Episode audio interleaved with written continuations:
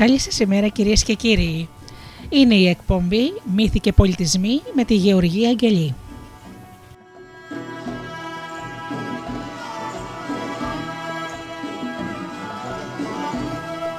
Πάντα κοντά σας από το 2013 λέγοντας μυθολογίες, μύθους και παραμύθια από όλο τον κόσμο.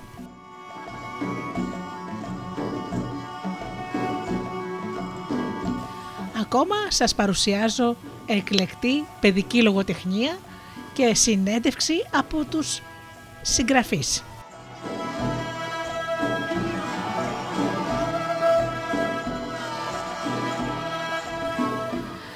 Κάθε δεύτερο Σάββατο μαζί μας είναι η παιδοψυχολόγος Χρύσα Λαϊμονή η οποία μας λέει χρήσιμα πράγματα για τα παιδιά μας.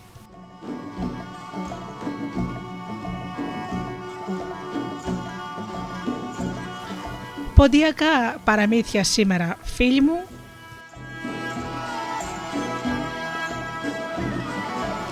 Και βεβαίως ποντιακή μουσική. Και όπως πάντα όταν παρουσιάζω ποντιακά παραμύθια τολμώ να πω και ένα παραμύθι στην ε, ποντιακή διάλεκτο. Ε, να με συγχωρέσουν οι απανταχού τον κόσμο πόντι Αγαπώ τον Πόντο πάρα πολύ, όμως εγώ κατάγομαι από το Μοσολόγγι.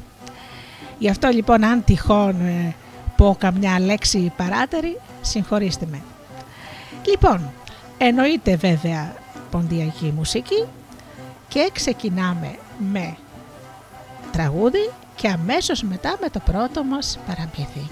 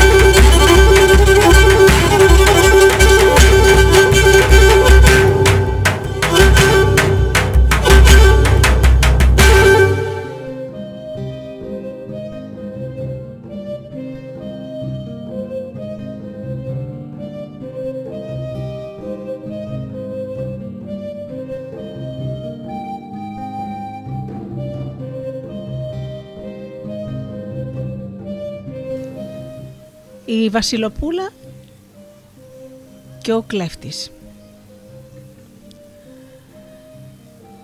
Τα παλιά τα χρόνια, σε μια μεγάλη πολιτεία, ζούσε ένας βασιλιάς με τη βασίλισσα και τα τρία κορίτσια τους. Η βασίλισσα πέθανε και τα κορίτσια έμειναν ορφανά. Ο βασιλιάς ήταν πολύ στενοχωρημένος που έχασε τη βασίλισσα. Αυτός τώρα θα ήταν μάνα και πατέρας για τα ορφανά και έπρεπε να τα μεγαλώσει και να τα κάνει καλές και άξιες βασιλοκόρες. Τα χρόνια πέρασαν και οι βασιλοπούλες μεγάλωσαν και έγιναν όμορφες, σαν ζωγραφιές. Γέμισε ο τόπος πανέμορφα μάτια και ματόφριδα. Κάποτε κάλεσαν το βασιλιά στο γειτονικό βασίλειο να μείνει τέσσερις-πέντε μέρες. Γι' αυτό φώναξε τα κορίτσια του και τους είπε «Όσο θα είμαι στην ξενιτιά να προσέχετε καλά το παλάτι. Μην έρθουν τίποτα κλέφτες. Εγώ φεύγω, τα μάτια σας 14». Συμβούλεψε τα κορίτσια του και έφυγε. Σαν έμειναν μόνες κάθισαν και συζήτησαν πώς θα φυλάξουν το παλάτι. «Να το φυλάξουμε με τη σειρά», είπε η μικρή. Οι δύο αδελφές συμφώνησαν. Το πρώτο βράδυ φύλαξε το, το παλάτι η μεγάλη. Ζώστηκε τα σπαθιά και τα πιστόλια, έκλεισε καλά τις πόρτες και τα παράθυρα και τριγύριζε γύρω από το παλάτι για να μην μπει κανείς. Όλη νύχτα κανείς δεν φάνηκε, φίλο δεν κουνήθηκε. Σαν ξημέρωσε μπήκε στο παλάτι. Αμπάρωσε την πόρτα και κοιμήθηκε. Την άλλη μέρα ήρθε η σειρά της Μεσαίας. Μόλις βράδιασε, ζώστηκε το σπαθί, πήρε και το πιστόλι, έκλεισε τις πόρτες και γυρόφερνε το παλάτι. Όλα ήταν ήσυχα. Δεν κουνιόταν φίλο. Φώτισε ο Θεός τη μέρα, μπήκε μέσα, έκλεισε την πόρτα, πήγε και κοιμήθηκε. Την τρίτη μέρα είχε σειρά η μικρή βασιλοπούλα και αυτή όπως οι αδελφές της ζώστηκε τα σπαθιά και τα πιστόλια και βγήκε έξω. Γυρόφερνε το παλάτι και ξαφνικά σαν κάτι να άκουσε. Στάθηκε και αφουγκράστηκε. Ένας ήχος ερχόταν από μακριά. Τι είναι αυτό που ακούω; Ό,τι κι αν είναι, πλησιάζει προς τα δω.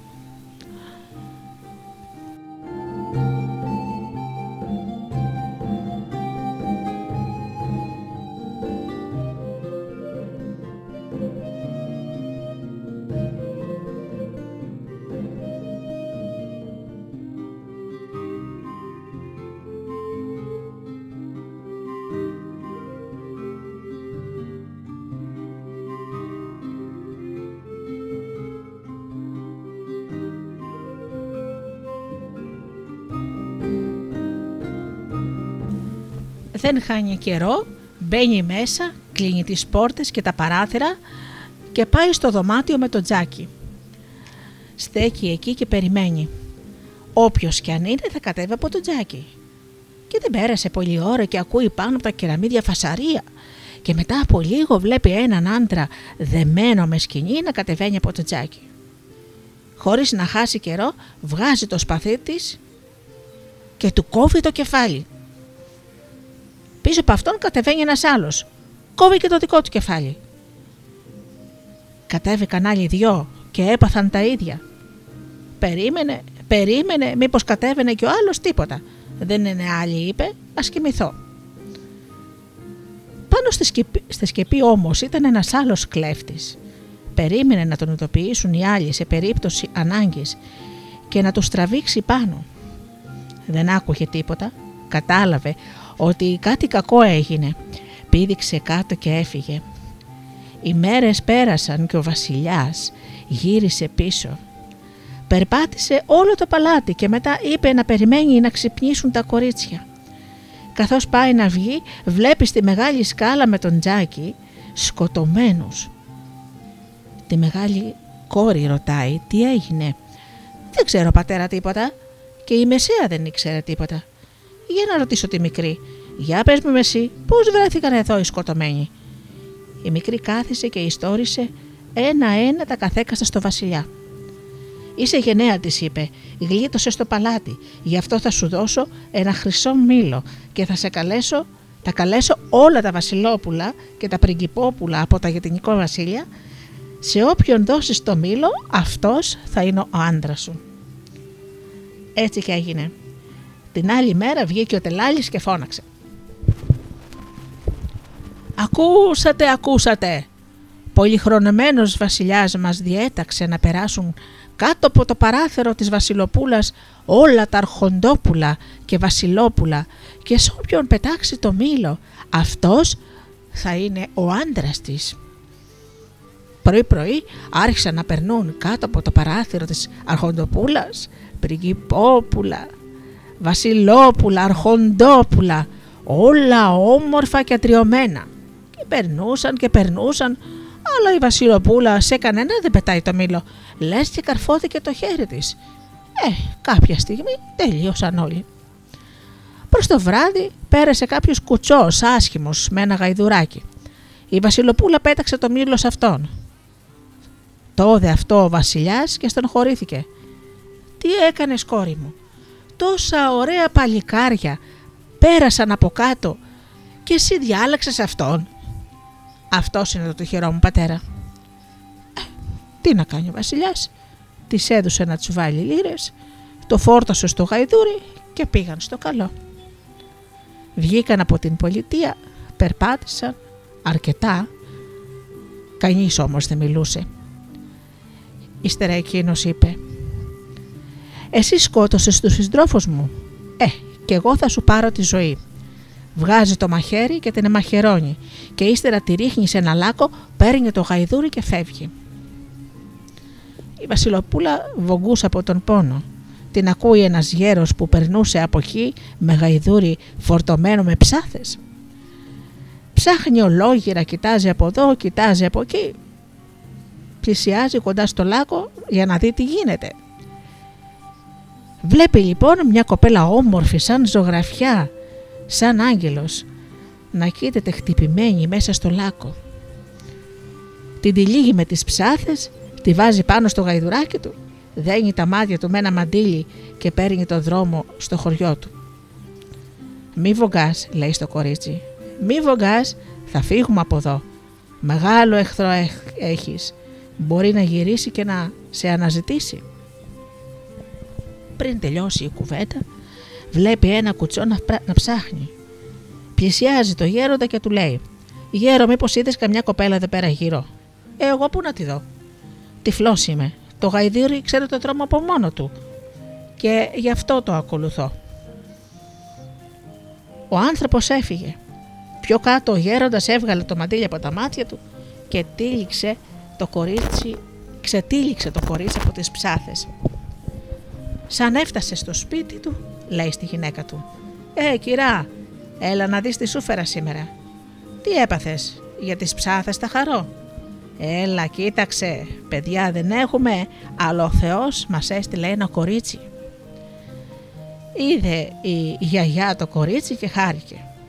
Την έβαλε στο σπίτι και την έπλυνε, της καθάρισε τις πληγές, να την κάνει καλά. Ποιος σου έκανε αυτό το κακό πουλάκι μου; Η Βασιλοπούλα είπε όσα έγιναν. Και με τον καιρό έγινε καλά. Η γιαγιά όμως δεν την άφηνε να κυκλοφορεί έξω από το σπίτι. Η Βασιλοπούλα αγάπησε πολύ το ηλικιωμένο ζευγάρι. Μάνα έλεγε τη γιαγιά και πατέρα τον παππού. Αλλά και αυτοί την αγάπησαν, σαν δικό τους παιδί. Μια μέρα η γιαγιά πήρε τους χάλκινους κουβάδες να πάει στη βρύση για νερό και από το πηγάδι που ήταν πολύ μακριά ήταν μια βροχερή μέρα. Την είδε η Βασιλοπούλα και παρακαλεί. Άσε να φέρω εγώ το νερό. Ντρέπομαι να δουλεύεις εσύ κι εγώ να κάθομαι, μη φοβάσαι. Ο εχθρός μου με ξέχασε, τίποτα δεν θα πάθω. Έτσι της έδωσε τους χάλκινους κουβάδε η γιαγιά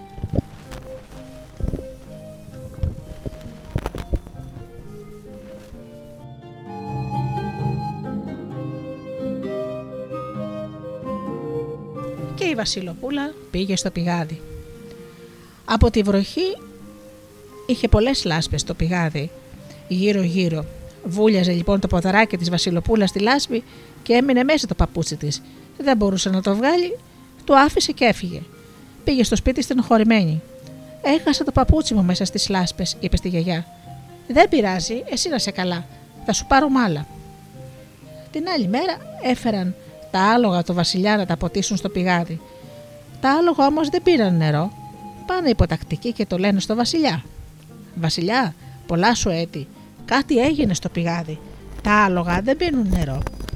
Διατάζει λοιπόν ο βασιλιάς να πάνε να ερευνήσουν τι είναι αυτό που τρομάζει τα άλογα και δεν μπορούν να πιούν νερό. Πάνε, σκαλίζουν γύρω και βλέπουν το παπούτσι της βασιλοπούλας. Το παίρνουν και το πάνε στο βασιλιά. Αυτό το παπούτσι βρήκαμε μόνο. Μόλις όμως το πήραμε, τα άλογα ήπιαν νερό. Κοιτάζει ο βασιλιάς το παπούτσι και την διαταγή. Θα ψάξετε όλα τα σπίτια της πολιτείας. Όποια σκοπέλα στο πόδι χωρέσει μέσα στο παπούτσι, αυτή θα πάρω για γυναίκα. Άρχισε λοιπόν να ψάχνουν σε όλα τα σπίτια και να δοκιμάζουν το παπούτσι σε όλα τα κορίτσια που βρήκαν. Τέτοιο ποδαράκι δεν έβρισκαν. Κουράστηκαν να ψάχνουν. Πάμε στο βασιλιά, είπαν. Και καθώς γύρισαν πίσω, βλέπουν ακόμα ένα μικρό σπιτάκι. Μπαίνουν μέσα και βλέπουν το κορίτσι. Δοκιμάζουν το παπούτσι στο πόδι της. Ήταν η βασιλοπούλα μας και το παπούτσι βεβαίως ήταν δικό, τους, δικό της και, και της έκανε. Το λένε λοιπόν στο βασιλιά. Πάει λοιπόν ο βασιλιάς και λέει στο γέρο: Θέλω την κόρη σου για γυναίκα μου. Πολυχρονεμένα μου, να σου τη δώσω, αλλά πρέπει πρώτα να σου πω την ιστορία της. Η θηγατέρα μου έχει μεγάλο εχθρό που θέλει να της κάνει κακό και πρέπει να βάλει ανθρώπους να την προστατεύουν. Και ο βασιλιάς πήρε την κόρη και την έκανε βασίλισσα. Έχτισε ένα πανίψιλο παλάτι και στο πιο ψηλό δωμάτιο έμεινε αυτός με τη γυναίκα του έδεσε και στην πόρτα του δωματίου δύο λιοντάρια, τον Ασλάν και τον Καπλάν, για να τους φυλάγουν. Μια μέρα πέρασε από εκεί ο κλέφτης, είδε το ψηλό παλάτι και ρώτησε ποιανού ήταν. Έτσι έμαθε πως η βασίλισσα είχε ένα μεγάλο εχθρό και τη φυλάγουν δύο λιοντάρια. Τότε ο κλέφτης κατάλαβε ότι η βασίλισσα ήταν η γυναίκα του. Πήρε δύο οκάδες κρέας και μια οκά καρφιά και πήγε στο παλάτι. Σε κάθε σκαλοπάτι που ανέβαινε κάρφωνε και ένα καρφί.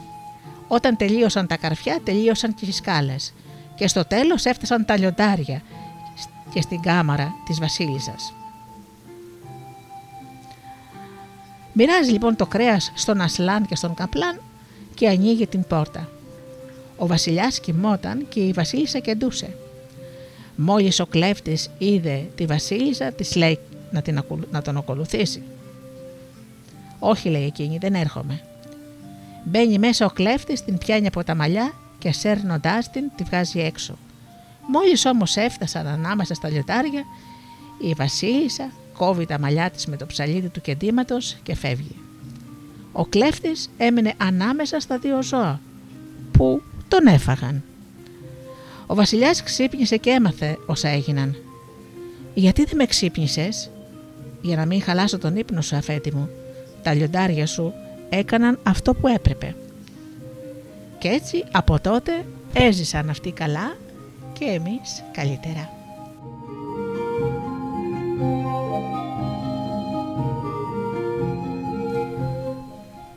Το όμορφο αυτό παραμύθι είναι στην υπέροχη συλλογή της Χρυσάνθης Σημειονίδου Χίλαρη, παραμύθια από τον Πόντο, είναι εικονογραφημένα είναι κάθε παραμύθι γραμμένο και στην ποντιακή διάλεκτο και στην ελληνική και κυκλοφορεί από τις εκδόσεις ιδιογραφίες.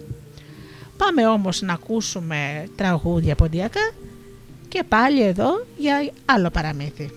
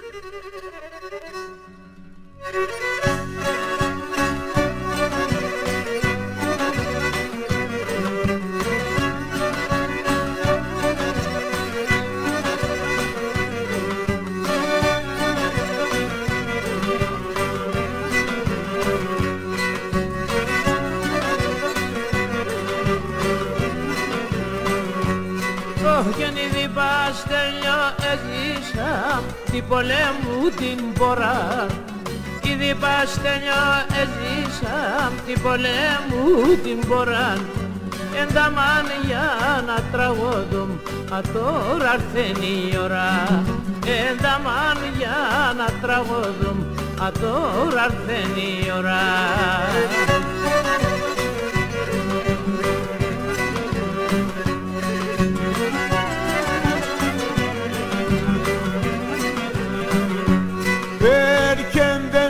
Σαν θε φύγα εγώ σαν μαγαζία Έρκεν χρήσαν θε φύγα εγώ σαν μαγαζία και ο κόσμο νεφουκρούτονε σαν δίσκου στη λαλία και ο κόσμο νεφουκρούτονε σαν δίσκου στη λαλία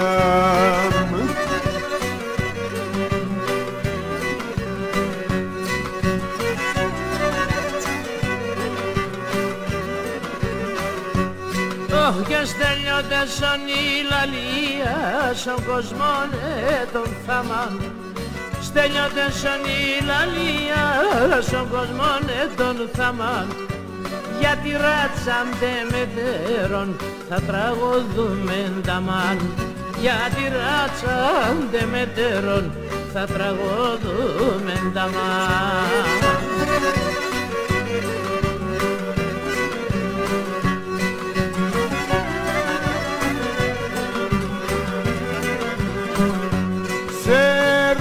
Σαράντα χρόνια τραγώδης σειρατσα στο αλόνι Σαράντα χρόνια τραγώδης σειρατσα στο αλόνι θα μ' λαλία εσύ σε το αηδόνι θα μ' λαλία εσύ σε το αηδόνι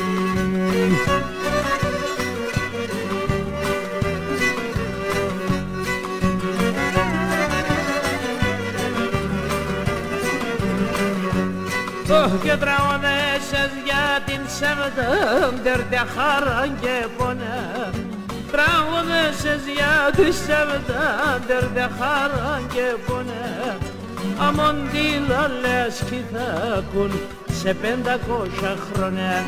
Και να μοντήλα λες κι θα ακούν σε πεντακόσια χρόνια. Ε, σαν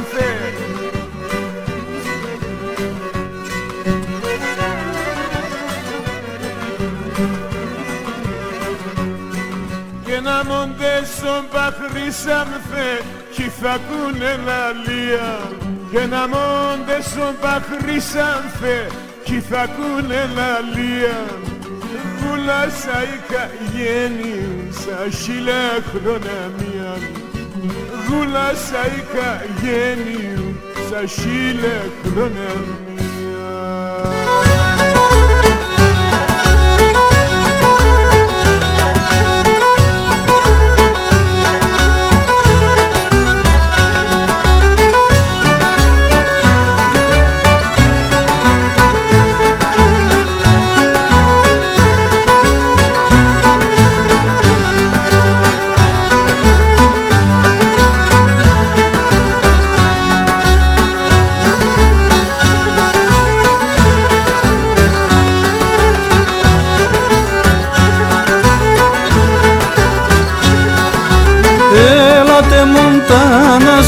ζωής χαρίσμαν.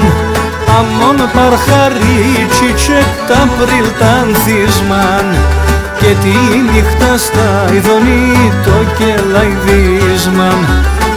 Έλατε μοντάνας μαν ζωής χαρίσμαν.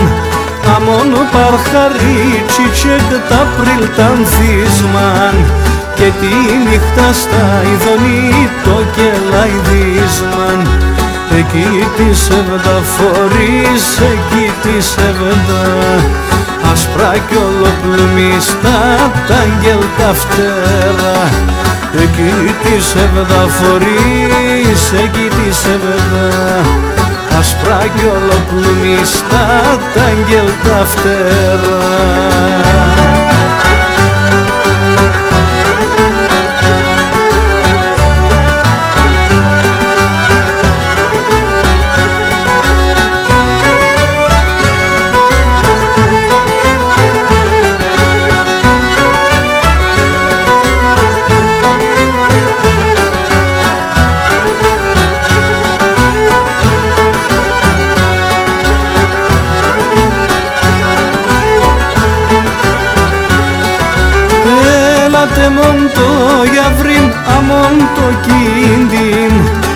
Σίλο στο βοτάν δολαρών την ψήμ. Εσύ είσαι του ουρανού η αγγεμόνη Έλατε μοντό για βρήν αμόν το κίντιν Σαν σίλο στο βοτάν δολαρών την ψήμ Εσύ είσαι του ουρανού η αγγεμόνη Εκεί της σεβδα φορείς, εκεί της σεβδα Ασπρά κι ολοπλουμιστά τα αγγελ τα φτερά. Εκεί της σεβδα φορείς, εκεί της σεβδα Ασπρά κι ολοπλουμιστά τα αγγελ τα φτερά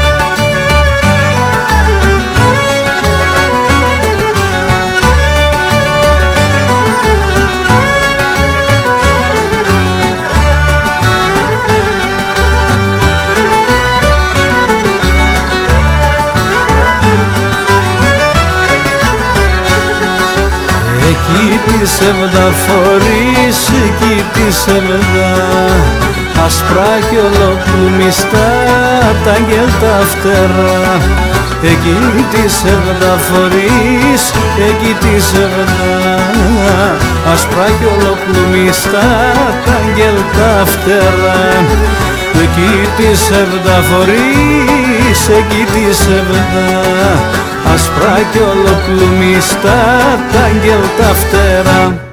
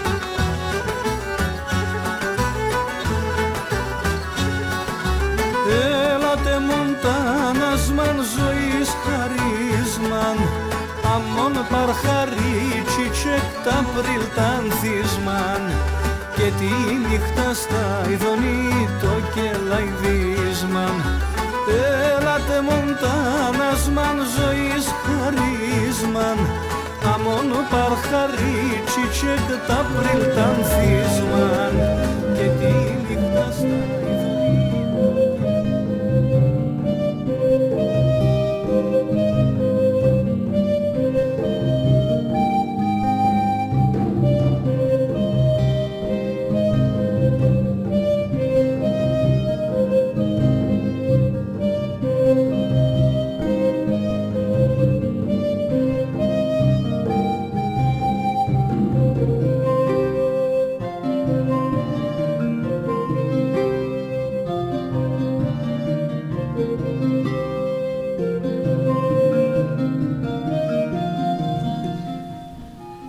γαμπρή. Ήταν και δεν ήταν ένας γέρος και μια γριά και είχαν τρία αγόρια και τρία κορίτσια. Μια μέρα είχαν τρία αγόρια, μια μέρα ο γέρος αρρώστησε και κατάλαβε ότι θα πεθάνει. Φώναξε λοιπόν τη γυναίκα του και όλα τα παιδιά του και καθώς έτρεπαν τα σαγόνια τους, τους έλεγε «Να σας χαρώ, αισθάνομαι ότι πηγαίνω πίσω πίσω, θα πεθάνω. Τα κορίτσια μου μεγάλωσαν και δεν αξιώθηκα να τα παντρέψω. Ευχή σας, αφήνω, σας αφήνω. Όποιος τα ζητήσει πρώτος να τα δώσετε. Αυτά είπε ο γέρος και μετά από λίγο πέθανε. Δεν πέρασαν πολλές ημέρες, χτυπάει η πόρτα ένας λύκος. «Ανοίξτε!» «Καλό να έχεις λύκε, τι θέλεις» «Ήρθα να ζητήσω τη μεγάλη σας κόρη». «Ανάθεμα» το είπε η γυναίκα. «Γίνεται τέτοια δουλειά. Σε λύκο θα δώσουμε το κορίτσι μας. κορίτσι σαν το κρύο το νερό. Ε, τι να κάνουμε, μάνα. Το λόγο του πατέρα δεν μπορούμε να τον παραβούμε, είπαν τα δύο αδέλφια. Μόνο ο μικρός φώναξε. Τρελοί είσαστε. Δεν είναι κανείς το κορίτσι του Σελίκο. Φώναξε, τσίριξε, παρακάλεσε. Τίποτα δεν έγινε. Έδωσαν την αδελφή τους στο λύκο. Αυτός ησυχία δεν είχε. Με το αχ κοιμόταν, με το βάχ ξυπνούσε. Μήνας δεν πέρασε, χτυπάει την πόρτα του σπιτιού τους μια αρκούδα. Ανοίξτε. Καλονάχης αρκούδα. Τι θέλεις; να μου δώσετε για γυναίκα τη δεύτερη κόρη σας. Αγαμώ το τι πάθαμε, είπε η γριά. Ο πρώτος ο γαμπρός λύκος, ο δεύτερος και, ντε και καλά αρκούδα. Έτσι έπρεπε να είναι.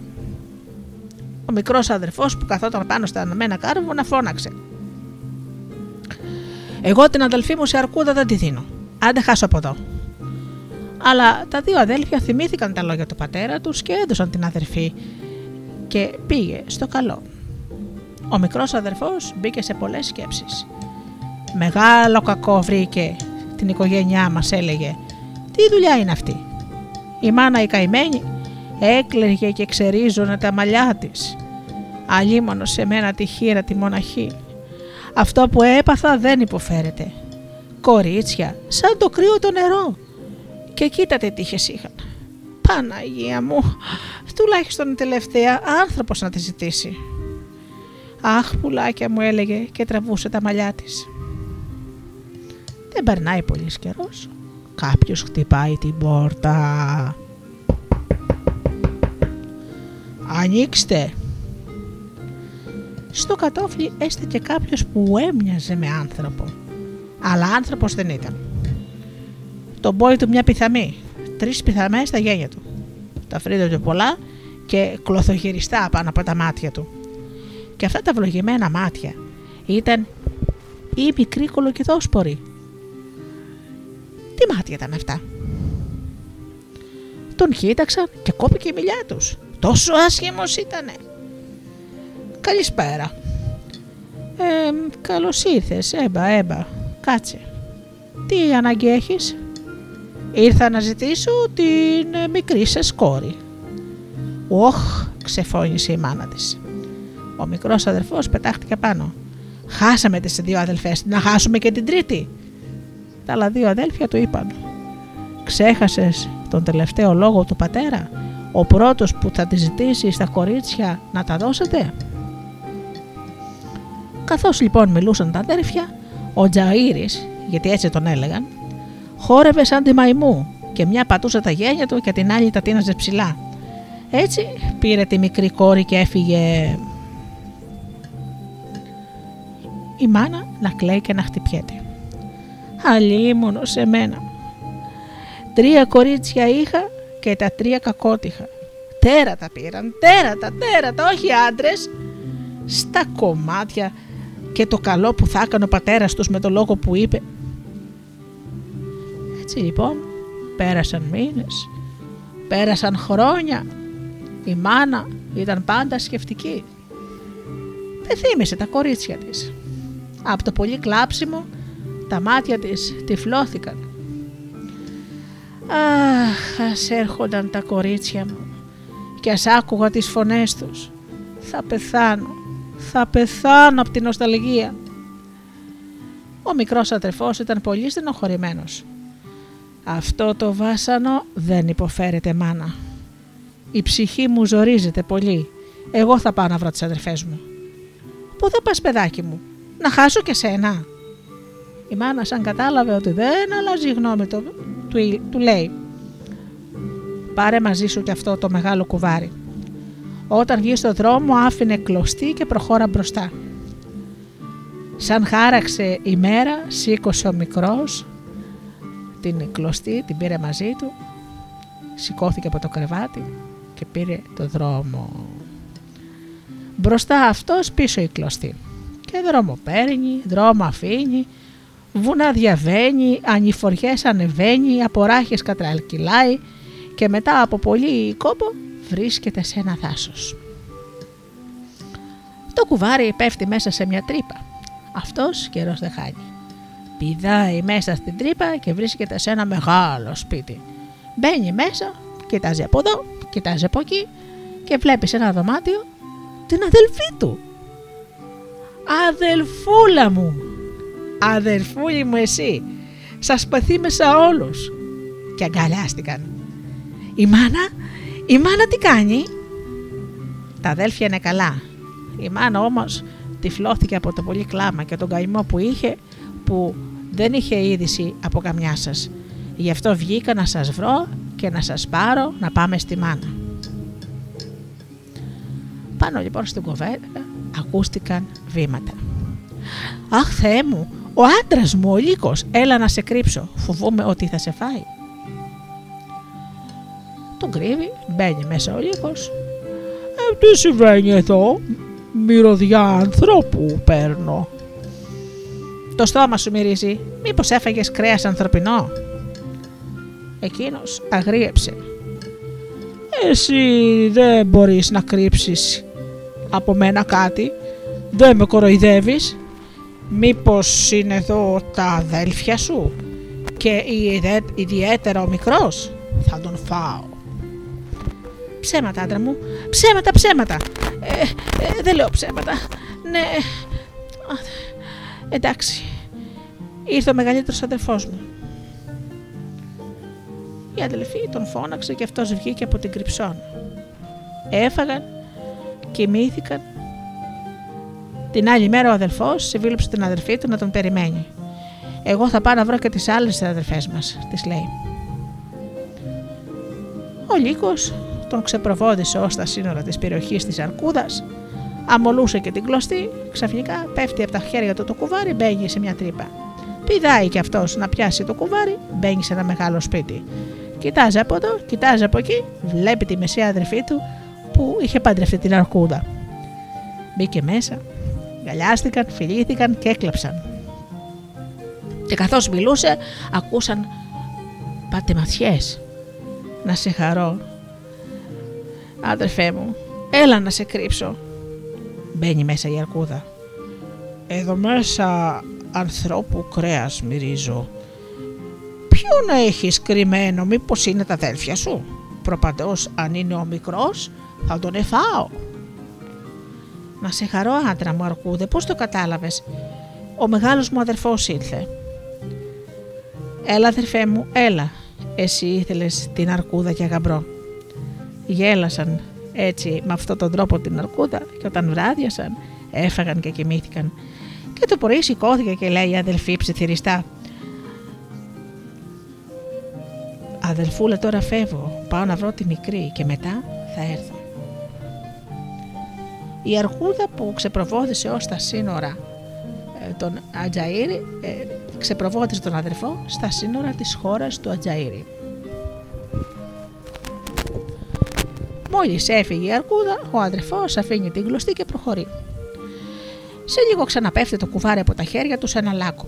Πηδάει και αυτός μέσα και βρίσκεται μπρος σε ένα τεράστιο σπίτι και ψάχνει και ψάχνει και βλέπει τη μικρή αδερφή. «Ω, καλός το μικρό αδερφάκι μου. Φως στα μάτια μου. Αδερφούλη μου, τι κάνεις, τι κάνουν οι δικοί μας, η μάνα» αγκαλίστηκαν, αγκαλιάστηκαν, φιλήθηκαν, γέλασαν, έκλαψαν και πάνω στην κουβέντα να και ο Ατζαΐρης ανοίγει τα σποράκια μάτια του διάπλατα και κοιτάει το λεβέντι. Να φύγει αυτός από εδώ. Ήρθε να σε πάρει, ε! Τώρα θα τον σκοτώσω. Και χυμάει και χτυπάει το λεβέντι στην καρδιά. Αυτός τον αρπάζει και τον πετάει χάμω. Ο Ατζαήρης όμως σηκώνεται πιο δυνατός. Α, φωνάζει και μοιάζει με θεριό. Η γυναίκα του τρόμαξε και μπαίνει στη μέση. Άφησέ τον, Άφησε τον, μην τον χτυπά, σε παρακαλώ. Ήρθε να με δει. Αδέρφια είμαστε. Αύριο θα πάει στο καλό. Έτσι λοιπόν κοίμησε τον αδερφό της στο σπίτι της και καθώς έστωναν τα, τα κρεβάτια, σιγομουρμούρισε. Ρώτα τον άντρα σου από που παίρνει τόση δύναμη, μιας πιθανής άνθρωπος. Εκείνη σαν ξάπλωσαν λέει στον άντρα της. Πάντως τη θαύμασα τη δύναμή σου. Μωρέ, εσένα το λέει η ψυχή σου. Αλλά από πού κρατάει; Στη σκούπα, είπε ο Ατζαήρη και εκείνη γέλασε. Μα εγώ όλη τη μέρα τη σκούπα την κρατώ και σκουπίζω, γιατί δεν έχω τόση δύναμη, είπε. Στο τέλος, αφού μίλησε, μίλησε, κουράστηκε, νίσταξε και είπε την αλήθεια. Η δική μου ψυχή βρίσκεται σε ένα κουτί με τρία πουλάκια. Το κουτί είναι μέσα στην κοιλιά, στην κοιλιά ενός βουβαλιού. Το βουβάλι βγαίνει για βοσκή σε εκείνο το λιβάδι μια φορά το μήνα. Αν πεθάνουν τα πουλιά, τότε θα πεθάνω κι εγώ. Την άλλη μέρα σηκώνω το λεβέντη και πάει στο λιβάδι. Κάθεται κρυμμένος και φυλάει και τότε να σου ένα βουβάλι. Επιτέλους, μια μέρα τη βλέπει. Ήταν η μέρα που ερχόταν το βουβάλι. Άρχισε λοιπόν το βουβάλι να βοσκάει. Αυτός όμως το πλησίασε με ένα μαχαίρι, του σκίζει την κοιλιά και παίρνει από μέσα το κουτί με τα πουλιά. Και όταν γύρισε σπίτι, είπε στην αδελφή του τι έγινε. Πάνω στην κουβέντα, να και ο Τζαΐρης. Ο αδερφός του λέει «Σε παρακαλώ πολύ γαμπρέ μου, δώσ' μου την αδελφή μου να την πάω στη μάνα μου, την επιθύμησε πολύ». Εκείνος όμως αγρίεψε. «Α, πάλι τέτοια λες». Ορμά λοιπόν απάνω του, έτοιμος να τον σκοτώσει. Εκείνος όμως γρήγορα γρήγορα ανοίγει το κουτί, παίρνει το ένα πουλί και το σκίζει στα δύο. Τώρα θα δεις τη δύναμή σου, φώναξε. Όμως ο Ατζαΐρης γυρνάει και του λέει τώρα θα δεις τη δική μου δύναμη.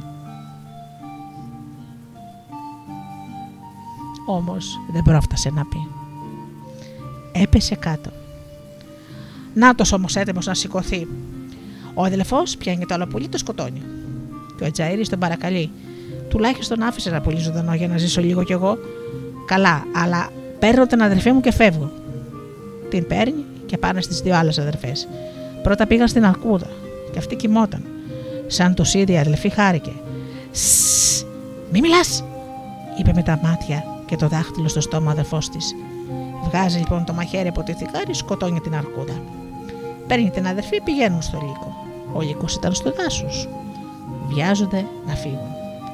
Δεν πρόφτασαν να κάνουν βήμα, να και ο λύκος ο αδερφός μόλις που πρόφτασε να αρπάξει τον κόπανο να κρυφτεί πίσω από την πόρτα. Η γυναίκα του έτρεξε και τον έπιασε κουβέντα. Εκείνος μόλις είδε τις αδελφές της κατάλαβε. Χύμηξε πάνω στη γυναίκα του να την κατασπαράξει. Πετάχτηκε ο αδερφός από την κρυψώνα, κατεβάζει με δύναμη τον κόπανο στο κεφάλι, ο λύκος πέφτει κάτω και ψόφισε. Τώρα μη φοβάστε πια. Τα σκότωσε τα θεριά. Άντε, ξεκινάμε για το σπίτι. Και περπάτησαν, περπάτησαν, βραδιάστηκαν σε ένα δάσος, ήταν από μακριά φως, πλησίασαν, ήταν ένα καλυβάκι. Μέσα καθόταν μία γριά καλογριά. Χτύπησαν την πόρτα. Άνοιξε καλογριά. Καλώς τα παιδιά. Ελάτε μέσα να σας τρώσω το τραπέζι. Και με την κουβέντα του φαγητού είπαν και την ιστορία τους. Ευλογημένο να είσαι παιδάκι μου, είπε η καλογριά. Τα πήρε και αυτά και, και πήρε και αυτό το μαντίλι. Αν κλάψει η μάνα σου, σκούπισε τα μάτια της με αυτό και θα δει. Σε ευχαριστούμε, την ευλογία σου να έχουμε. Και έσκυψαν και τις φίλησαν τα χέρια. Και χαρούμενοι ξεκίνησαν και το βράδυ έφτασαν στο σπίτι τους. Μαζί τους μπήκε και η χαρά αγκαλιάστηκαν και έκατσαν κοντά στη μάνα και εκείνη μυριζόταν τα κεφάλια των παιδιών της, των κοριτσιών της και έλεγε «Αχ κοριτσάκια μου, πουλάκια μου, ο Θεός όλα να σας τα δίνει, την ευτυχία σας να έχω πάλι μαζί μου. Παναγιά μου, σε ευχαριστώ» και απλώνει τα χέρια της. «Πού είσαι εσύ μικρό μου παλικαράκι, ρίζα μου και στη ρηγμά μου» και φιλούσε το γιο της και από τα μάτια της έτρεχαν δάκρυα καυτά. Εκείνος όμως βγάζει το μαντίλι της καλοχρειάς, σκουπίζει τα μάτια της. «Α, σας βλέπω, σας βλέπω παιδιά μου, την ευλογία του Θεού να έχετε». Και έτσι έζησαν από τότε ευτυχισμένοι.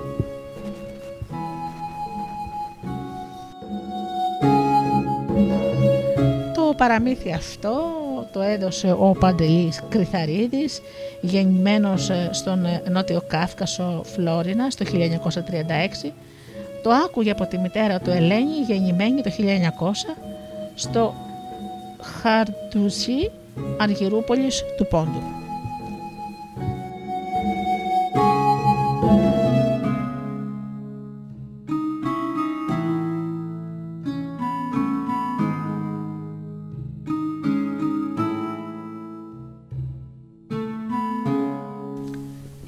Παράληψή μου για προηγουμένως, το προηγούμενο παραμύθι με την ε, Βασιλοπούλα και τον κλέφτη.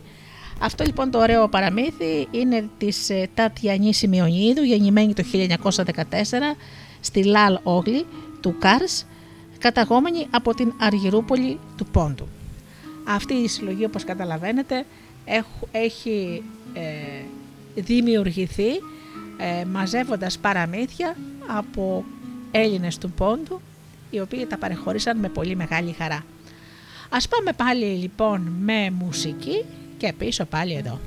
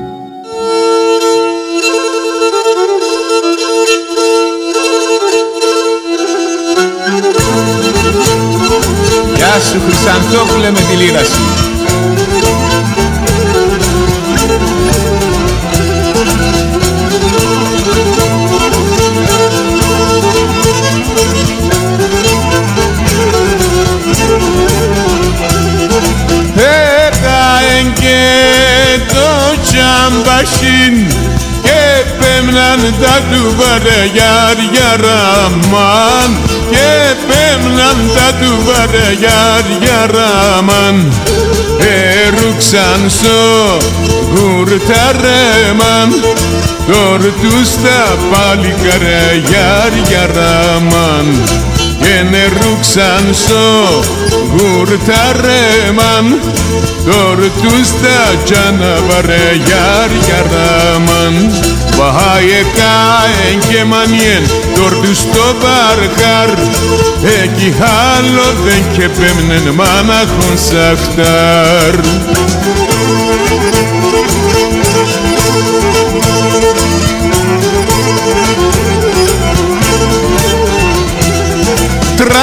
Τράνον γιάνγκεν στο τσάμπασιν Σπίτε κι θα πομένε για ραμάν. Σπίτε κι θα πομένε για ραμάν. Μικρή τράνη το χιζέγγιν.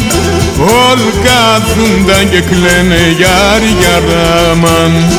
Μικρή τράνη το χιζέγγιν Όλ κάθουνταν και κλαίνε για ραμάν Βάιε κάεν και μανιέν τόρτου στο βαρχάρ Εκεί άλλο δεν και πέμνεν μάναχος αχτάρ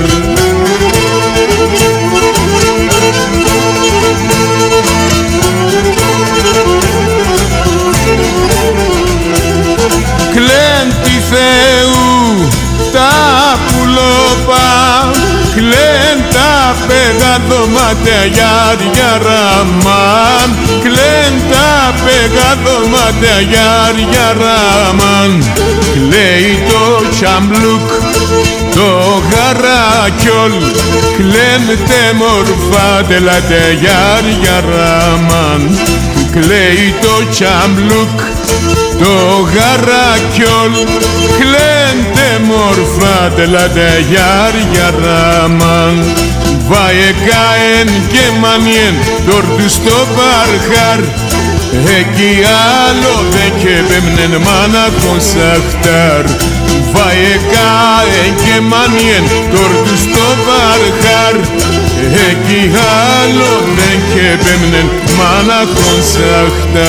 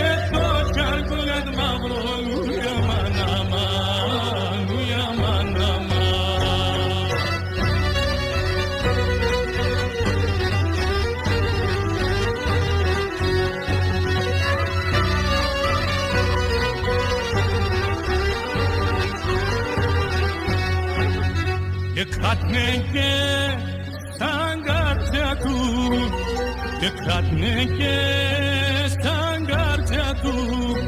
Παλικάρι βρασιώνε ανούια μανάμα ανούια μανάμα παλικάρι βρασιώνε ανούια μανάμα ανούια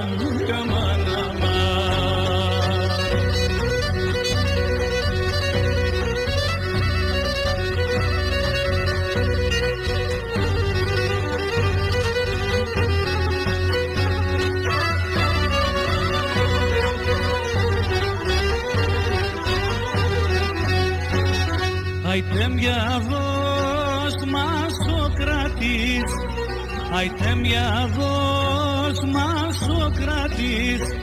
Για πέμε ο δεν κοίται ουια μαναμάν Ουια μαναμάν Για πέμε ο δεν κοίται ουια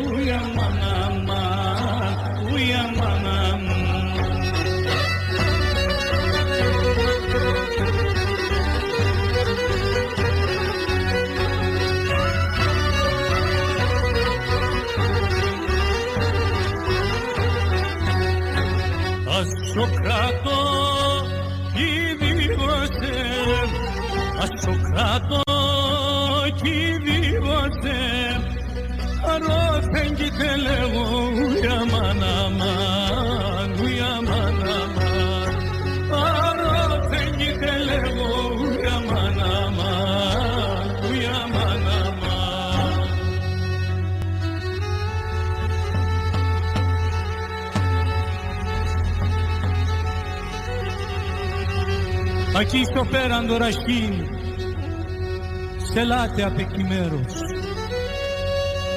Ραντέλεναν σκότωσαν και κοίται ματωμένος Μαύρα πουλιά τρόγνατον και άσπρα τριγυλίσκουν. Πατέστε πουλιαν, πατέστε Πατέστε τον καρύπη Στη θάλασσαν κολυμπετής Στο μάλε απεχλιβάνος στον πόλεμο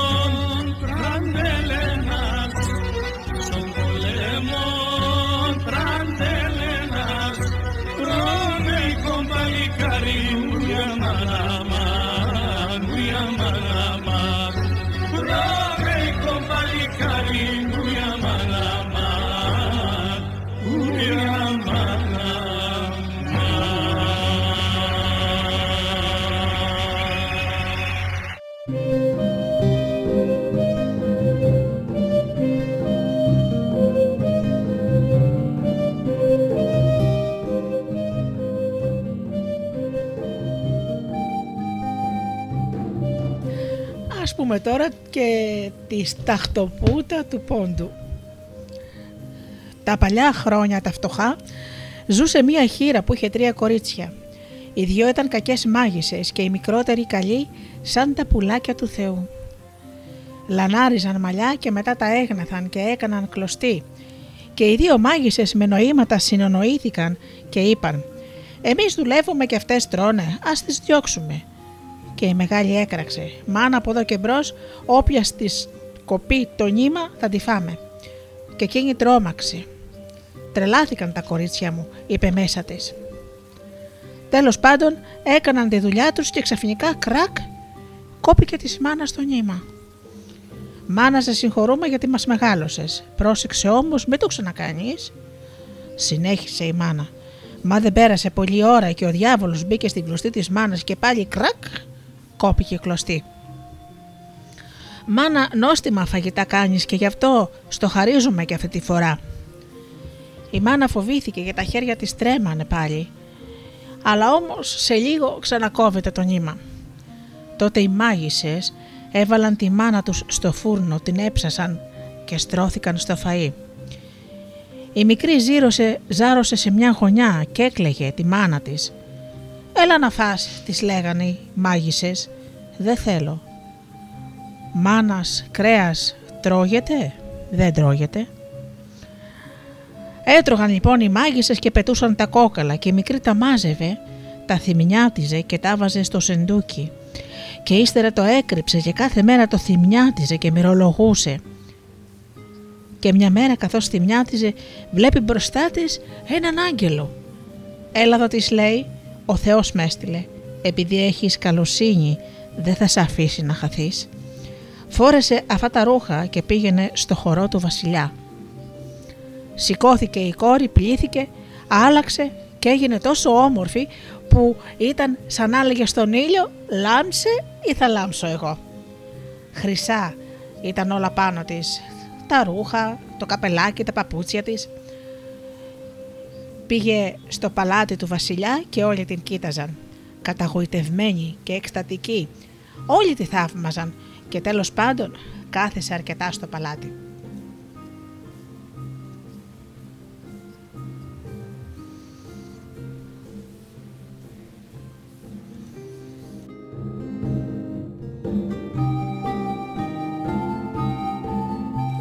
Κάποια στιγμή σηκώθηκε να φύγει.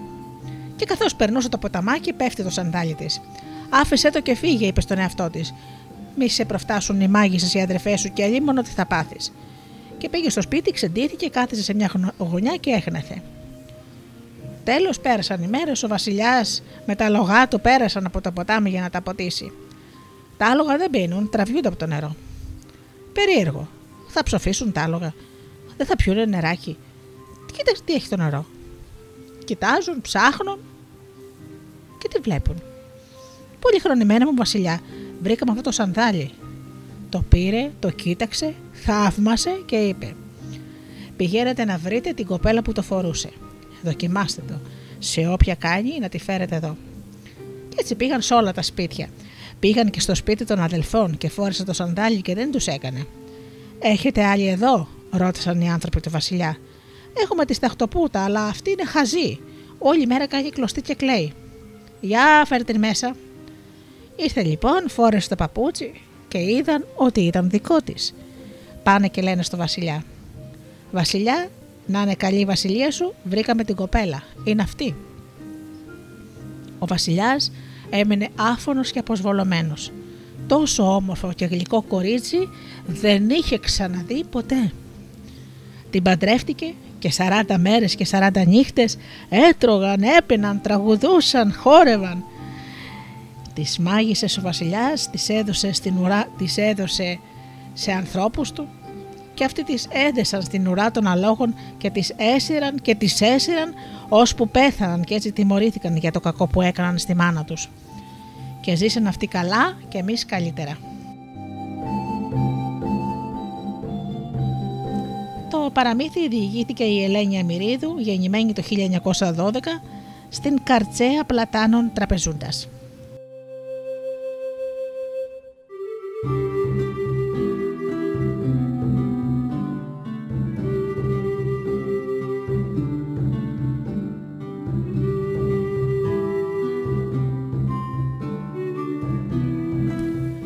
Πάμε λοιπόν να δοκιμάσω και να σας πω και ένα παραμύθι στην ποντιακή διάλεκτο.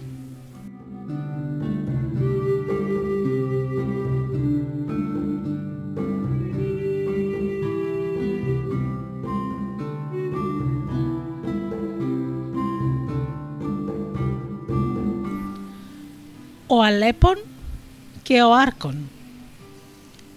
Μιαν ο Αλεπών και ο Άρκον ενσυμφώνησαν να πάενε μαζί ένα μπέλι για να τρώγανε στα φίλια.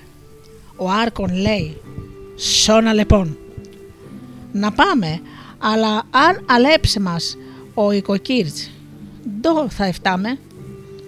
«Μη φογάσαι» λέει ατόν ο Αλεπών. «Εγώ έχω ένα φερμάν. Όταν δεικνύει το κανείς, τι δεν και απορεί τα εφτά μας. Ενσυμφώνησαν και επήγαν. Έβραν και εν άμπελι και εζέβαν απέστ. Εσκάλωσαν και έτρωχαν ας σακλήματα έμνοστα στα φύλλα. Σιτάτρωγαν αχά και ο νοικοκύρης. Ο Αλεπών άμον το είδεν άτον ελάγκεψεν και εξέβεν απάν στα δέντ, σαν, σεν δέντρον. Ο καημένο άρκον και πόρεσεν να λαγκεύσει το σοδέντρον και πήγεν σαν πελί την φραχτήν να έβριν τρυπήν και να φύγεται. Εσέγγεν την κεφάλιν απάν σε τρυπήν τσαπαλεύ να βγών και πορεί γοτσάμ άρκοσεν. Α τότε ο Νικοργύρτς και δι τρί αλ επήραν άτον και στάθανς σα λαβρέας. Έναν θέλτς, δύο θέλτς, α ημάτωσαν άτον. Επίκαν ατόν ποστάς σοξύλων. Ο καημένον ο άρκον, ατότε τερί των αλεπών, σοδέντρων, απάν και λέει ατόν παρακαλώσε. Δε βάσουν το φερμάν. Κι ο πονηρόν αλεπών, λέει άτον. Αρκαντάς, αδάς σοντός και σο του μαν φερμάν κι δαβάσκεται. Και έζησαν ατίν καλά και εμείς κι άλλων καλίων.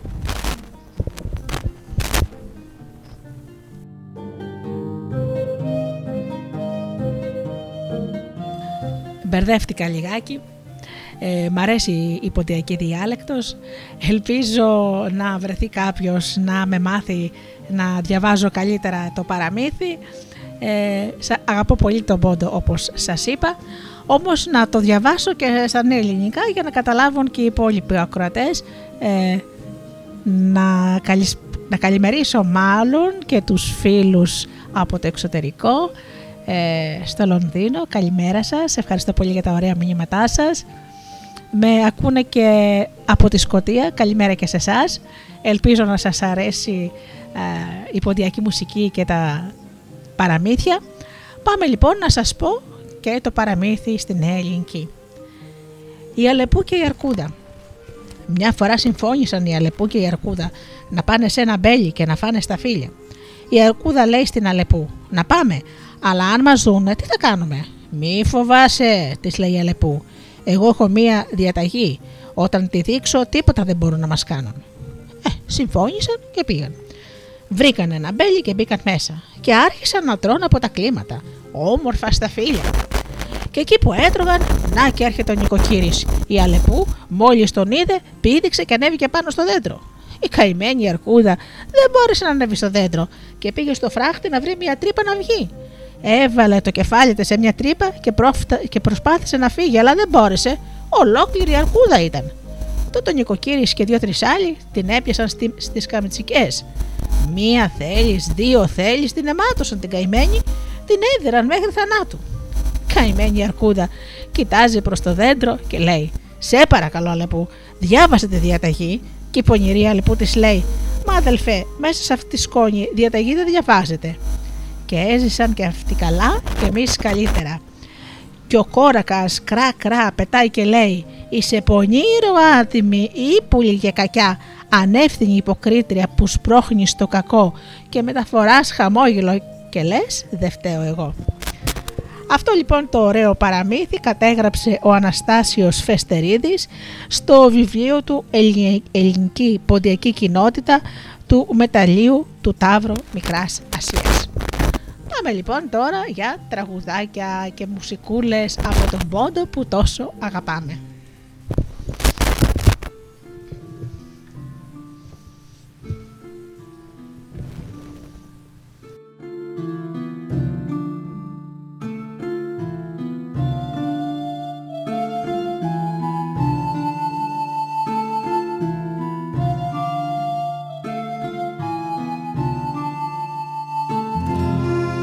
Επαριέμ την σπάθην σου. Κοντιακόν κοντάρι δε βατουνούς και σκορπισόν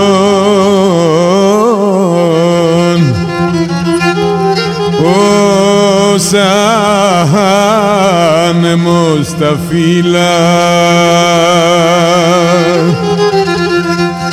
Επαριέμ την σπάθη σου. Επαριέμ την σπάθη σου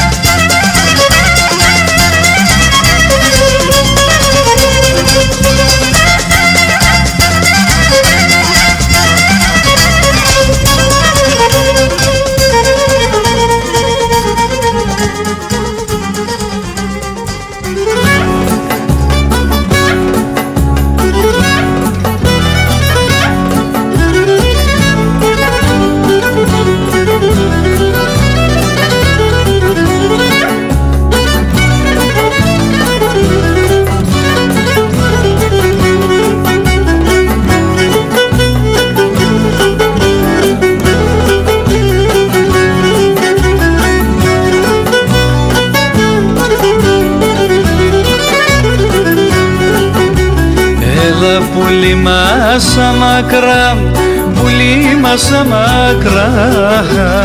Έλα πουλί μας αμάκρα Πουλί μας αμάκρα. Και νέλα συγξενητία Όχ και νέλα συγξενητία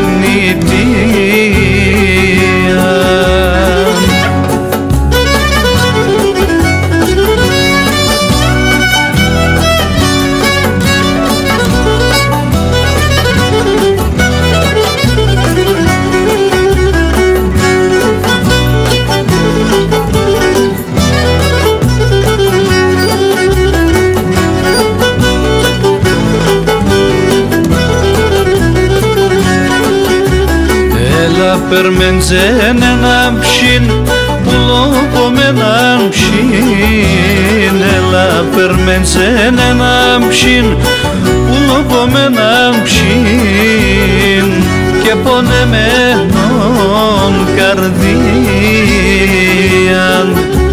Αχ και πονεμένον καρδίαν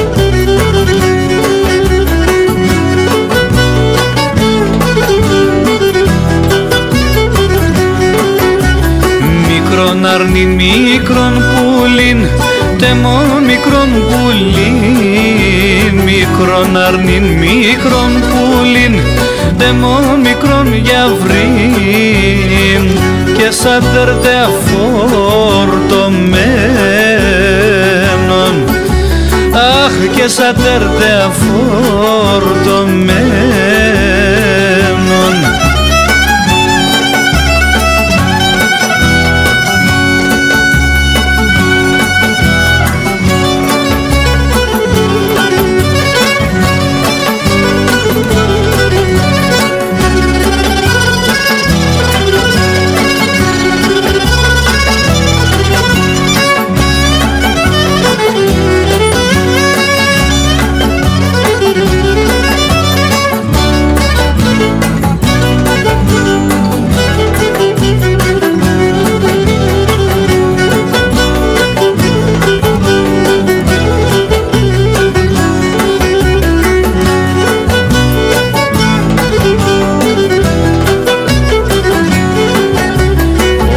Πώς να διγώ υπομονήν πουλί μη υπομονήν. Πώς να διγώ υπομονήν πουλί μη υπομονήν. Και στην καρδιά στον καμένον. Αχ και στην καρδιά στον καμένον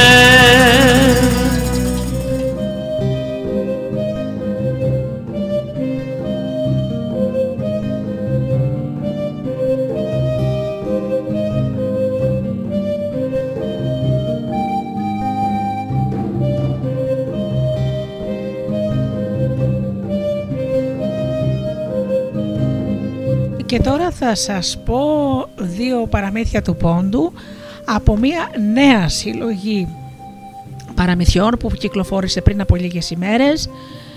Η συλλογή λέγεται «Πριν γίνουν πρόσφυγες στα παραμύθια» και έχει ε, συλλέξει και γράψει ο Δημήτρης Μπρούσαλης. Είναι λοιπόν παραμύθια από Δυτική Μικρά Ασία, Καπαδοκία και Πόντο ε, όλα τα παραμύθια ε, λόγιες και επιστημονικές καταγραφές του 1850 και του 1921. Κυκλοφορεί από τις εκδόσεις Αρμό. Και εμείς τώρα θα ακούσουμε δύο από αυτά τα παραμύθια που είναι από τον Πόντο. Ο άνθρωπος που δεν ήθελε να τελειώσει την προσευχή του, τραπεζούντα Πόντου. Μία φορά σαν ήλθε εκείνη η ώρα η τελευταία ενός ανθρώπου, φάνηκε στον τόπο του μπροστά του ο άγγελος που έχει ορίσει ο Θεός για να του πάρει την ψυχή. Λένε πως ο άνθρωπος σαν τον είδε τα χρειάστηκε, μα στη στιγμή έβγαλε στο μυαλό του να δουλέψει και να του λέει «Σε παρακαλώ άγγελε μην με παίρνεις ακόμα, άφησέ με μέχρι να τελειώσω την προσευχή μου και να πω το ποτέριμον. Σαν τελειώσω τότε με παίρνεις μαζί σου». Τον άκουσε ο άγγελος και το αποκρίνεται. «Άντε καλά, ας είναι. Μα πες την προσευχή σου γρήγορα γιατί βιάζομαι να φύγω». Και ο άνθρωπος άρχισε λοιπόν να λέει την προσευχή του. «Πάτερ ημών ο εν της ουρανής». Μα ύστερα σταμάτησε και άλλο δεν έλεγε. Δεν συνέχιζε και λέει στον άγγελο. Άλλο δεν λέει παρακάτω. Ο άγγελος τότε θυμώνει και του φωνάζει «Άντε τέλειωνε καμιά φορά». Ο άνθρωπος αποκρίνεται και του λέει «Δεν θέλω γιατί σαν τελειώσω εγώ την προσευχή και πω όλο το πατεριμόν εσύ θα μου πάρεις την ψυχή».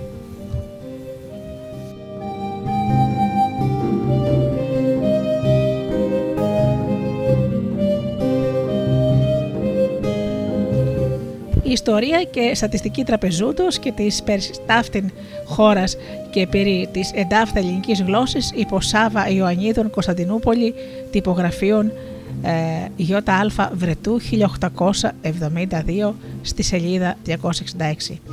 Η Άνω Ιστορία κατατάσσεται στην κατηγορία μαγικά παραμύθια. Ε, είναι από την παγκόσμια κατάταξη παραμυθιών ε, που κυκλοφορεί εδώ και πάρα πολλά χρόνια. Είναι λοιπόν ο αριθμός ΑΤΑΦΙ 300 έως 749. Συγκαταλέγεται στην υποκατηγορία υπερφυσική αντίπαλη και συγκεκριμένα στον παραμαθιακό τύπο ΑΤΑΦΙ 332, ο χάρος κουμπάρος.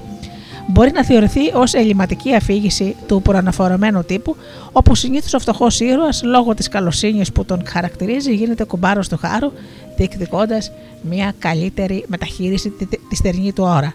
Αλλά με τελική κατάληξη τον οριστικό θάνατό του.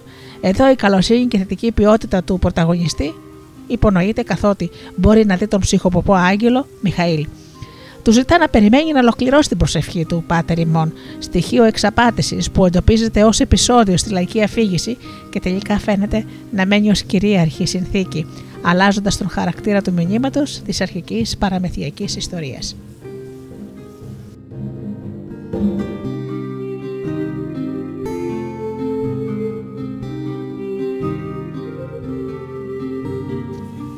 Ο Εϊβαχής, Λιβύης ηλικίας.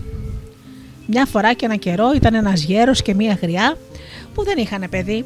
Παρακαλούσαν το Θεό να τους δώσει ένα παιδί, κι ας ήταν και τεμπέλης, κι ας καθόταν όλο δίπλα στο τζάκι. Τότε λέει ο Θεός και γκαστρώνω τη γριά και γεννά ένα παιδί. Και σαν αυτόν έγινε δυο χρονών, κάθεσε στη γωνιά του τζακιού και τεσάλευε. Πέρασε ο καιρός, έγινε 12 χρονών, πάλι τα ίδια. Συνέχεια δίπλα στο τζάκι καθόταν. Οι γονείς του άρχισαν να λυπούνται που δεν έβγαινε έξω από το σπίτι, μήτε να δει τον ήλιο. Μια μέρα εκεί που βασάνιζαν το μυαλό τους να βρουν τρόπο πώ θα τον βγάλουν από το σπίτι, λέει η μάνα του. Πήγαινε στο παζάρι να πάρεις το ένα και το άλλο. Να καλέσουμε το δάσκαλο με τα παιδιά, να τους κάνουμε το τραπέζι και ίσως να αλλάξουν γνώμη και να τον κάνουν να βγει έξω από το σπίτι. Την άλλη μέρα παίρνει ο γέρος το γαϊδούρι, το φορτώνει ξύλα και τραβά στο παζάρι. Πουλά τα ξύλα, παίρνει δύο παράδες, αγοράζει τούτο και εκείνο, γυρίζει στο σπίτι, ετοιμάζουν ένα γλέντι και καλούν το δάσκαλο με τα παιδιά. Σαν φάγανε και ήπιαν, κατάφεραν με το ένα και με το άλλο να βγάλουν το παιδί έξω, έξω από το σπίτι και από εκείνη τη μέρα έτσι κι αλλιώς το παιδί έβγαινε έξω από το σπίτι να κάνει περίπατο με τα άλλα παιδιά. Μια μέρα εκεί που η παρέα σεριανούσε έτυχε να βγουν για σεριάνι τρεις κόρες του Βασιλιά. Το παιδί της θεώρησε μα αγάπησε την πιο μικρή από δάφτες. Σαν ήρθε το βράδυ στο, στο σπίτι, πιάνει και λέει της μάνας του: Μάνα, θέλω να πας στο παλάτι να γυρέψεις για μένα τη μικρή κόρη του Βασιλιά. Τι λες, παιδάκι μου, το αποκρίνεται η μάνα του. Έλα στα καλά σου. Ποιοι είμαστε εμείς που θα γυρέψουμε την κόρη του Βασιλιά; Μα το παιδί δεν άλλαζε, μήτε μυαλό, μήτε κουβέντα. Ε, και τι να κάνει τότε η μάνα, σηκώνεται την άλλη μέρα και πηγαίνει στο παλάτι και δεν ήξερε τι να κάνει και στριφογυρνούσε την βλέπουν λοιπόν οι κόρες του Βασιλιά, της δίνουν ένα κομμάτι ψωμί και προστάζουν να την πετάξουν έξω από το παλάτι. Γυρίζει η μάνα στο σπίτι, ρωτά το παιδί τι έγινε και η μάνα το αποκρίνεται πως δεν κατάφερε τίποτα. Την άλλη μέρα όμως, που ξαναπήγε στο παλάτι, βλέπει η Βασίλισσα τη γριά και τη ρωτάει τι θέλει. Η γριά λοιπόν της λέει: Κύριε Βασίλισσα, έχω ένα μοναχό και ακριβό παιδί. Είδε λοιπόν τη μικρή σου κόρη που σεριάνιζε με τις αδερφές της και την αγάπησε και επιμένει να τη θέλει και με έφαγε να έρθω να σας το πω. Και η Βασίλισσα απαντά: Να το πω στον πατέρα της, στο Βασιλιά, και να σου δώσω απόκριση. Γυρίζει λοιπόν η γριά στο σπίτι και του λέει του παιδιού τι γίνει και το, στο παλάτι. Την τρίτη μέρα ξαναπηγαίνει η γριά στο παλάτι, βρίσκει τη Βασίλισσα και αυτή της έφερε απόκριση του Βασιλιά. Μου είπε ο Βασιλιάς πως αν μάθει την τέχνη που δεν έχει στον κόσμο, το παιδί σου θα την πάρει την κόρη τη μικρότερη για γυναίκα του. Παίρνει λοιπόν η γριά την απόκριση και γυρίζει στο σπίτι και λέει του παιδιού της. Το παιδί λοιπόν γυρίζει τότε και μιλά της μάνας του. Μάνα, ψήσω μου κάμποσε σπίτε να τις βάλω στο ταγάρι μου να κινήσω να πάω να μάθω την τέχνη που άλλη τέτοια δεν έχει στον κόσμο. Η μάνα έκανε αυτό που τη ζήτησε το παιδί, σηκώνεται και φεύγει. Μα ο γέρος ο πατέρας δεν το άφηνε να πάει μοναχό του και πήγε και αυτός μαζί του. Φεύγουν λοιπόν και άντε να πας, άντε να πας, περπάτησαν πολύ, κουράστηκαν και στάθηκαν κοντά σε ένα νερό να πάρουν μια ανάσα. Και ο γέρος από την κούραση ακούμπησε τη μέση του πάνω σε μια πέτρα να στενάζει και λέει: Ει βαχ. Ξαφνικά πετάγεται μπροστά του ένας άνθρωπος και του λέει: Μίλα, τι είναι, τι θέλεις; Ο γέρος αποκρίνεται: Εγώ δεν σε φώναξα. Μα είπες σε Ιβάχ. Και εμένα με λένε Εϊβάχ. Του λέει ο άλλος. Ο γέρος ο πατέρας του είπε για τα πάθη του και ο Ιβαχής το απαντά. Δώσε σε μένα το παιδί σου και σε ένα μήνα εγώ θα του μάθω τις τέχνες που σαν αυτές δεν έχει στον κόσμο. Το σκέφτηκε από εδώ ο γέρος, το σκέφτηκε από εκεί, στο τέλος λέει «Ας είναι». Φωνάζει λοιπόν το παιδί που καθόταν λίγο πιο πέρα, του το παραδείγει και φεύγει. Ο Ευαχής σαν πήρε το παιδί από το γέρο που ξεμάκρινε, σηκώνει μια πλακόπετρα και μπαίνουν και οι δυο τους από κάτω. Βρίσκονται σε άλλο κόσμο και να τα περφόλια και να τα νερά, οι πρασινάδες, τα δέντρα, τα σπίτια, τα παλάτια, απ' όλα είχε. Είχε τούτος ο άνθρωπος ο Ευαχής τρεις κόρες που σίμωσαν το παιδί και το αγάπησαν, γιατί ήταν του ήλιου ακτίνα και του λένε: Θωρείς που ήρθες εδώ, ο πατέρας μας θα σε κάνει λαχωνικό, λουτρό, κυνήγι, λογιών λογιών τέχνες. Μα κάθε φορά που σε ρωτά το έμαθες, εσύ θα αποκρίνεσαι πως δεν το έμαθες. Αν πεις το έμαθα, θα σε μαρμαρώσει. Και του δείχνουν όλα τα μάρμαρα που είχε εκεί, όσους έφερνε και τους μαρμάρωνε. Και το παιδί λέει: Α είστε καλά για αυτό που μου φανερώσατε, και εγώ το λόγο σας δεν το ξεχνώ. Έρχεται τότε ο Αϊβαχής και κάνει το παιδί λαγωνικό που ορεγόσου να το δεις. Το μαλλί του άστραφτε, σαν να το άλυψες με λάδι. Ακεί, αρχίζει λοιπόν τούτο να τρέχει στα όρη και στα βουνά και να κάνει κυνήγι, να πιάνει λαγούς. Και έπιασε και κάμποσους και τους φέρνει πίσω. Το ρωτά ο Αϊβαχή. Τι έμαθες, παιδί μου, Τίποτα δεν έμαθα μάστορη, αποκρίνει το παιδί. Σαν τα άκουσα αυτά, ο άνθρωπος λέει: Α, με εσύ είσαι χαμένο ρούχο. Για να δούμε μία. Πιάνει λοιπόν και τον κάνει αητό, τον κάνει στρουθή, τον κάνει λουτρό, του άλλαξε πολλές φορές φτιαξιά και ό,τι και αν τον έκαμε, πάντα τον ρωτούσε τι έμαθε και το παιδί απαντούσε κάθε φορά: Αν δεν, έπαθα, δεν έμαθα τίποτα μάστορα. Α αφήσουμε λοιπόν το παιδί και ας δούμε τι γέννη η μάνα με τον πατέρα, το γέρο. Πάνε λοιπόν στις 15 μέρες του αποχωρισμού, ο γέρος δεν άντεξε, γυρίζει στον τόπο που είχαν σταθεί με το παιδί την πρώτη φορά και κάθεται σε μία πέτρα και φωνάζει «Ει βάχ». Φαναρώνεται λοιπόν μπροστά του ο άνθρωπος που άκουσε σε αυτό το όνομα και του λέει «Τι θέλεις» Του μιλάει λοιπόν ο γέρος και του λέει πως δεν βάσταξε και ήρθε να του δώσει πάλι το παιδί του. Ο Ιβαχής αποκρίνεται. Το παιδί σου είναι χοντροκέφαλο και δεν μαθαίνει τίποτα. Να το πάρεις και να φύγετε. Δίνει τότε του γέρου το παιδί και χάνεται κάτω από την πλακόπετρα. Ο γέρος με το παιδί πήραν τη στράτα του χειρισμού και εκεί που περπατούσαν, λέει το παιδί στον πατέρα του: Εγώ θα γεννώ λαγωνικό. Μη με πουλήσεις πιο κάτω από 500 γρόσα, μη δώσεις όμως το χαλκά που έχω στο λαιμό. Και γίνεται με μια λαγωνικό. Στον δρόμο που πηγαίνανε συναντούν ένα μεγαλοσιάνικο ε, που έβγαινε για κυνήγι, ένα μεγαλουσιάνικο άνθρωπο. Βλέπει αυτό το λαγωνικό, έμεινε με ανοιχτό το στόμα και τα μάτια του γουρλωμένα. Τι όμορφο που είναι, πόσο μου το πουλάς αυτό το λαγωνικό, ρωτάει το γέρο. Το πουλώ μάλιστα, αλλά άμα θες είναι η τέχνη μου, λέει ο γέρος. Κάνω λοιπόν παζαρέματα, ζητά 10 κατοστάρικα, του δίνει ο Μεγαλουσιάνου ένα, δύο, ξέρω εγώ, συμφωνούν στα 500 γρόσα, παίρνει το λαγωνικό. Το αμολά στη στιγμή και αυτό από βουνό σε βουνό του φέρνει τρεις λαγούς. Το αφήνει ξανά, χάνεται το λαγωνικό, γίνεται κασιδιάρικο. Στέλνει τους ανθρώπους να το βρουν, μα τούτοι ανταμώνουν στη στράτα το άρρωστο σκυλί και σημασία δεν του δίνονται. Συναντούν το γέρο, το ρωτούν, μα αυτός δεν ξέρει τίποτα. Το παιδί ξεγίνεται από λαγωνικό, συναντά τον πατέρα του και λέει: Τώρα πατέρα θα γίνω άτι. Θα με πουλήσεις 12.000 γρόσια. Μη, με δω, μη δώσεις όμως τα γκέμια μου, γιατί θα με χάσεις.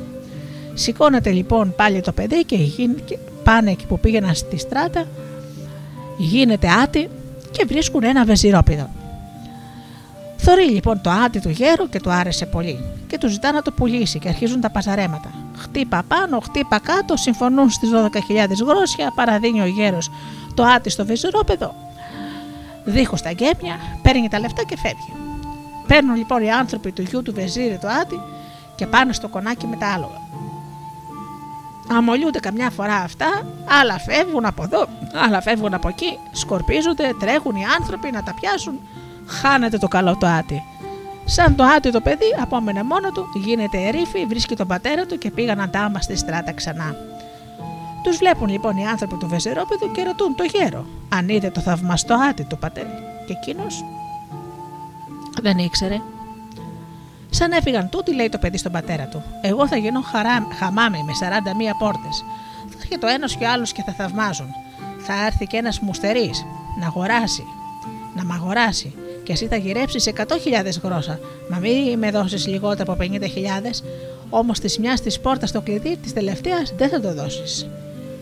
Λένε τώρα πως ο Ιβαχής άκουγε αυτές τις κουβέντες του παιδιού από τον κάτω κόσμο που ήταν και λέει: Α, αυτός πήρε την τέχνη μου, με ξεγέλασε. Ψέματα έλεγε πως δεν έμαθε τίποτα.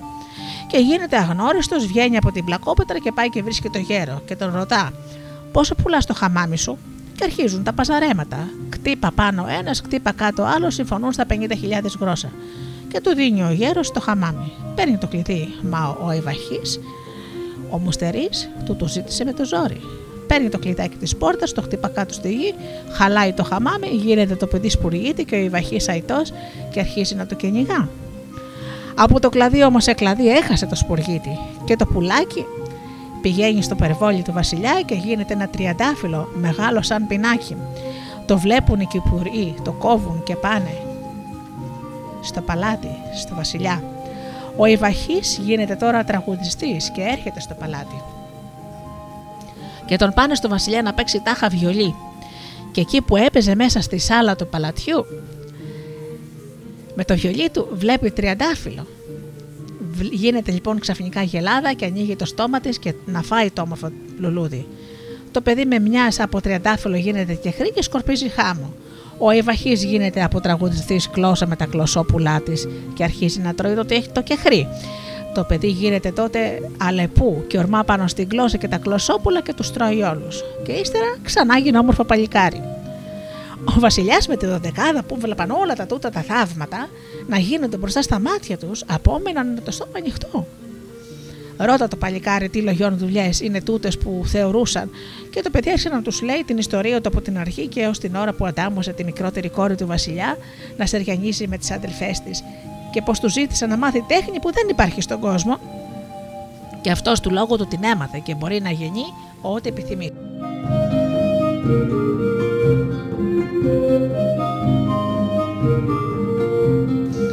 Τότε σηκώνεται ο βασιλιάς, βγάζει την κορώνα του, τη βάζει στο κεφάλι του παιδιού. Κάμουν, γα, κάμουν γάμους και χαρές 40 μέρες. Του δίνει λοιπόν την κόρη του για γυναίκα και τον κάνει η βασιλιά του τόπου. Πήγα κι εγώ στο γάμο και μου έδωκαν μια με την κουτάλα και ακόμα στέκεται το σημάδι. Θέλετε το πιστέψετε το, θέλετε μην το πιστεύετε.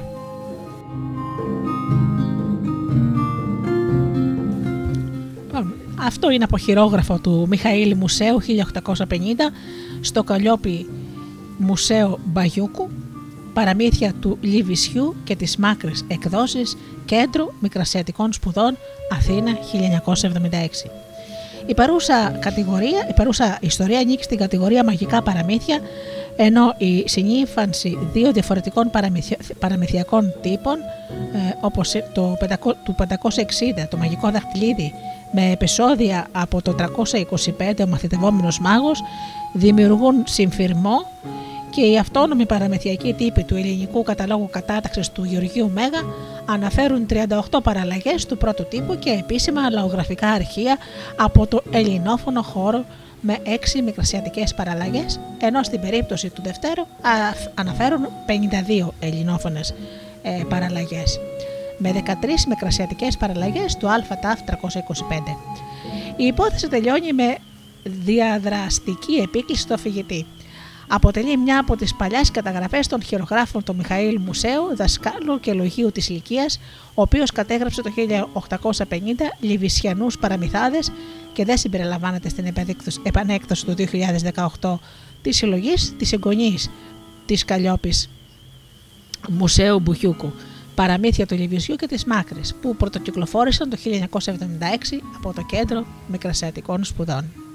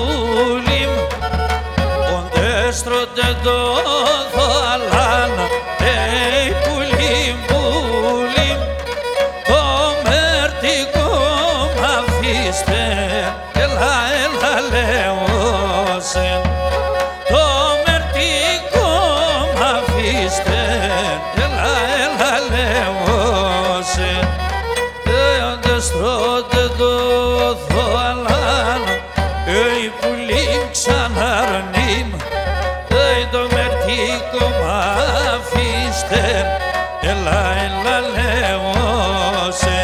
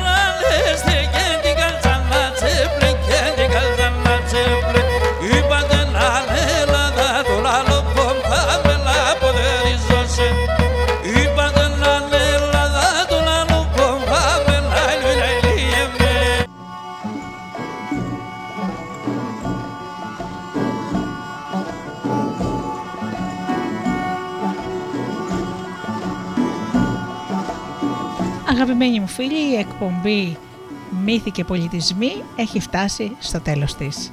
Στο μικρόφωνο η Γεωργία Αγγελή. Σήμερα λοιπόν ακούστηκαν ποντιακά παραμύθια και φυσικά ποντιακή μουσική.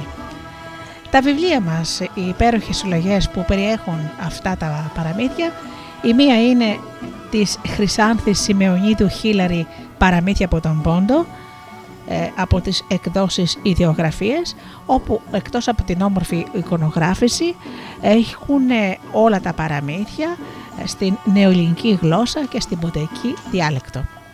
Τέλος διαβάσαμε δύο ποντιακά παραμύθια από τη συλλογή «Πριν γίνουν πρόσφυγες τα παραμύθια» του Δημήτρη Προύσαλη από τις εκδόσεις Αρμός. Υπάρχουν λοιπόν άνθρωποι που συλλέγουν από παλιούς ε, κατοίκους του Πόντου, συλλέγουν αυτά τα παραμύθια με πολύ αγάπη και τα προβάλλουν, τα κάνουν βιβλία για να μαθαίνουν οι νεότεροι. Αγαπημένοι μου φίλοι, σας εύχομαι από καρδιάς ε, τα καλύτερα, να περνάτε καλά, να είστε καλά και αγαπήστε τον άνθρωπο που βλέπετε κάθε μέρα στον καθρέφτη. Καλό σας απόγευμα.